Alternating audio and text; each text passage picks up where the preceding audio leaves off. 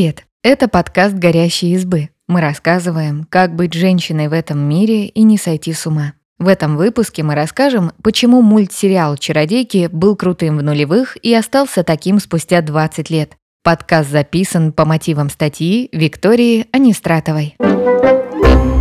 В 2024 году мультсериал «Чародейки» отметит 20-летие. История о пяти стражницах Кондракара смогла покорить телезрителей, но, к сожалению, не продюсеров Дисней. Вика Анистратова ностальгирует по своей подростковой любви к мультсериалу и рассказывает, почему он потрясающий даже сегодня. О чем мультсериал «Чародейки»? Вилл, Ирма, Тарани, Корнелия и Хайлин – обычные подростки, которые живут в земном городе Хитерфилде. Но однажды бабушка Хайлин рассказывает, что на самом деле они – стражницы Кондракара, которые оберегают мир во Вселенной. Каждая может управлять одной из стихий. Ирма – водой, Тарани – огнем, Корнелия – землей, Хайлин – воздухом. А Вил избрана предводительницей стражниц и повелительницей квинтэссенции, стихии, которая приумножает способности остальных девушек. Новоиспеченным стражницам предстоит навести порядок. В одном из миров, в Меридиане, власть узурпировал князь Фобос. Он хочет подчинить себе все остальные миры Вселенной. Чтобы этого не произошло, совет Кондракара закрыл Меридиан завесой. Но с годами она начала истончаться, открывая на Земле порталы в Меридиан. Стражницам нужно как можно быстрее овладеть новой силой, найти порталы и запечатать их. Кроме этого, они должны найти настоящую наследницу Меридиана, которую 12 лет назад спрятали от ее коварного брата Фобоса.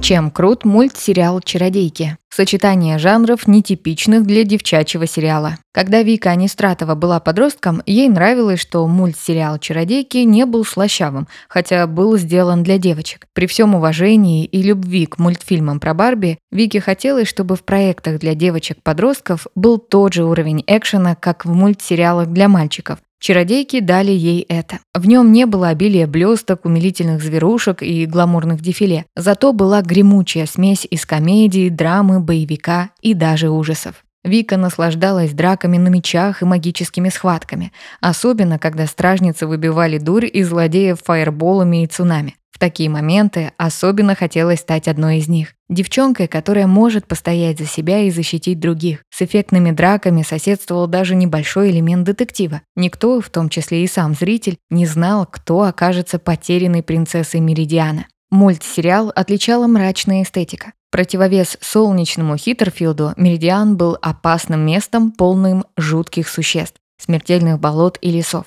Злодеи не выступали комичными персонажами, что бесило в других подростковых мультсериалах. Тут у нас и змей-переросток, и паучиха-оборотень, и огромная горгулья-циклоп с красным глазом. И Вика не знает, что пробирало ее до мурашек больше. Жуткие оскалы монстров или злобные улыбки некоторых человекоподобных антагонистов. При всем жанровом разнообразии авторы «Чародеек» не забывали, что это проект для подростков. Наравне с боевыми сценами и мрачными историями разворачивалась обычная земная жизнь стражниц. Несмотря на громкий титул, они оставались подростками и сталкивались с тем, что и Вики было близко. Первой любовью, отношениями с друзьями, поиском себя и сложным общением с родителями.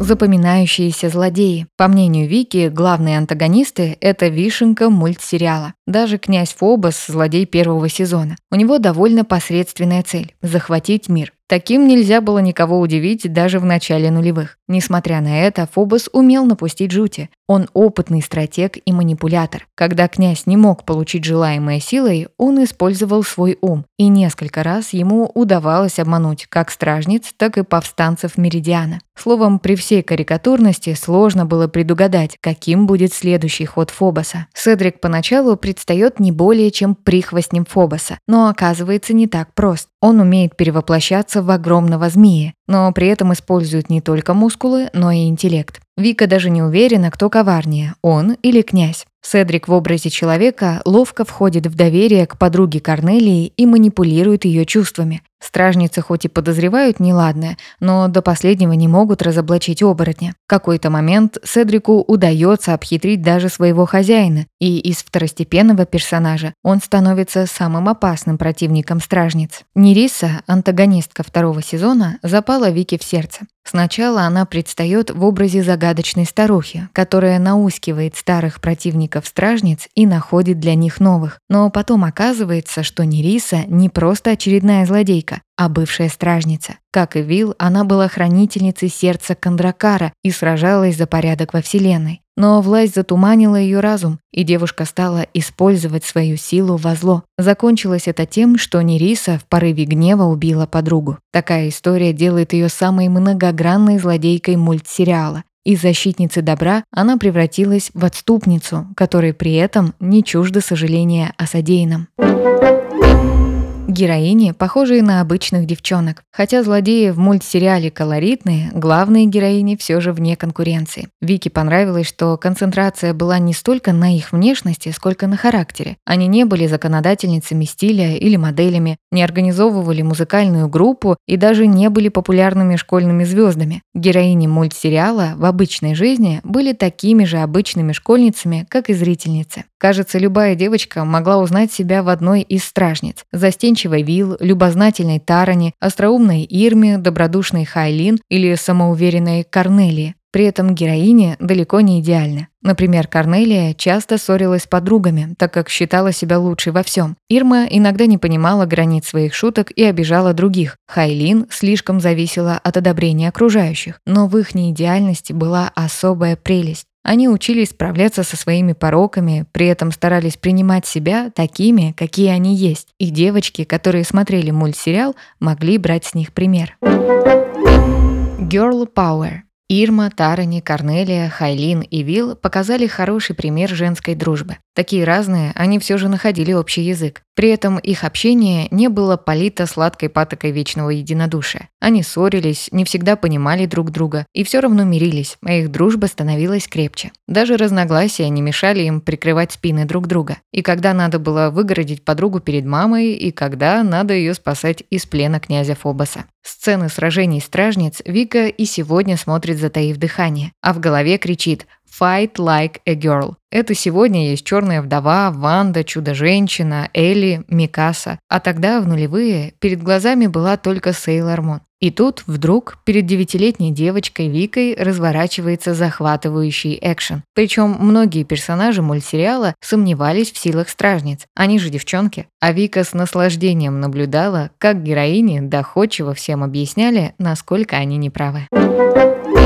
Чем был мультсериал «Чародейки» для Вики Анистратовой? Цитирую Вику. Если не считать того, что я скупала книги, журналы и за поем смотрела мультсериал, есть кое-что очень ценное для меня в этом проекте. Благодаря мультсериалу я нашла себя. Точнее, вдохновилась конкретным персонажем – Вилл Ванда. Мы были с ней очень похожи. Обе застенчивые и не очень уверенные в себе. Обеим тяжело давались провалы. Вилл было трудно найти друзей, хотя очень хотелось. Она часто сомневалась в своих силах и в том, что достойна быть лидером стражниц. Мне, конечно, не предлагали взять в руки судьбу Вселенной, но проблемы Вилл были очень близки. Я наблюдала, как она их преодолевала и училась у нее. Смотрела, как из застенчивой одинокой девочки она становилась сильной стражницей, которая не боится показать свой голос и защитить любимых. А еще, благодаря Вилл, я увлеклась плаванием. По сюжету девочка в обычной жизни занимается в спортивной секции, и мне тоже захотелось. Ну и, конечно, я мечтала покрасить волосы в рыжий, но мама не разрешала, так что приходилось ограничиваться формой стрижки. Зато на первом курсе университета я оторвалась. Конец цитаты. Ожидать ли нам возвращения чародеек? Несмотря на описанные ранее крутые качества мультсериала, долго на экранах он не продержался. На первых порах «Чародейки» стали большим хитом как в США, так и в Европе. Но после второго сезона проект решили закрыть. Основная причина – в продолжении не были заинтересованы инвесторы и продюсеры Disney. Есть версия, что на самом деле мультсериал не стали продлевать на третий сезон из-за того, что его обогнал по рейтингам другой мультсериал о волшебницах «Клуб Винкс». С 2007 года то и дело появлялись слухи о возобновлении работы над чародейками, но ни один не оправдался. Как ни странно, о продолжении чародеек заговорили снова из-за клуба Винкс. В 2021 году Netflix выпустил сериал «Судьба. Сага Винкс», где героинь перенесли из мультипликационного мира в реальный, а историю сделали более мрачной. Новости вокруг запуска породили новую волну сравнения двух франшиз. Мультсериал про стражниц Кондракара хвалили за хорошее отражение тем дружбы, любви и решимости. Отмечали баланс между комедией и драмой. Петрана Радулович из «Полигон» сравнила «Чародеек» с клубом «Винкс» в пользу первых. Мультсериал предлагал отличных злодеев, классные комедийные сцены и красочные визуальные эффекты. Она посчитала, что Netflix стоило экранизировать именно чародеек, так как их порой мрачное настроение отлично вписывалось в концепцию, которую попытались воплотить в сериале «Судьба. Сага Винкс». Так что вполне вероятно, что мы снова услышим о чародейках. Вике Анистратовой бы очень хотелось, чтобы проект получил продолжение. Хоть впечатления от уже случившихся перезапусков пока неоднозначные. Спасибо, что послушали этот выпуск. Подписывайтесь на наш подкаст, пишите в комментариях о своих впечатлениях и делитесь ссылкой с друзьями. Пока. thank you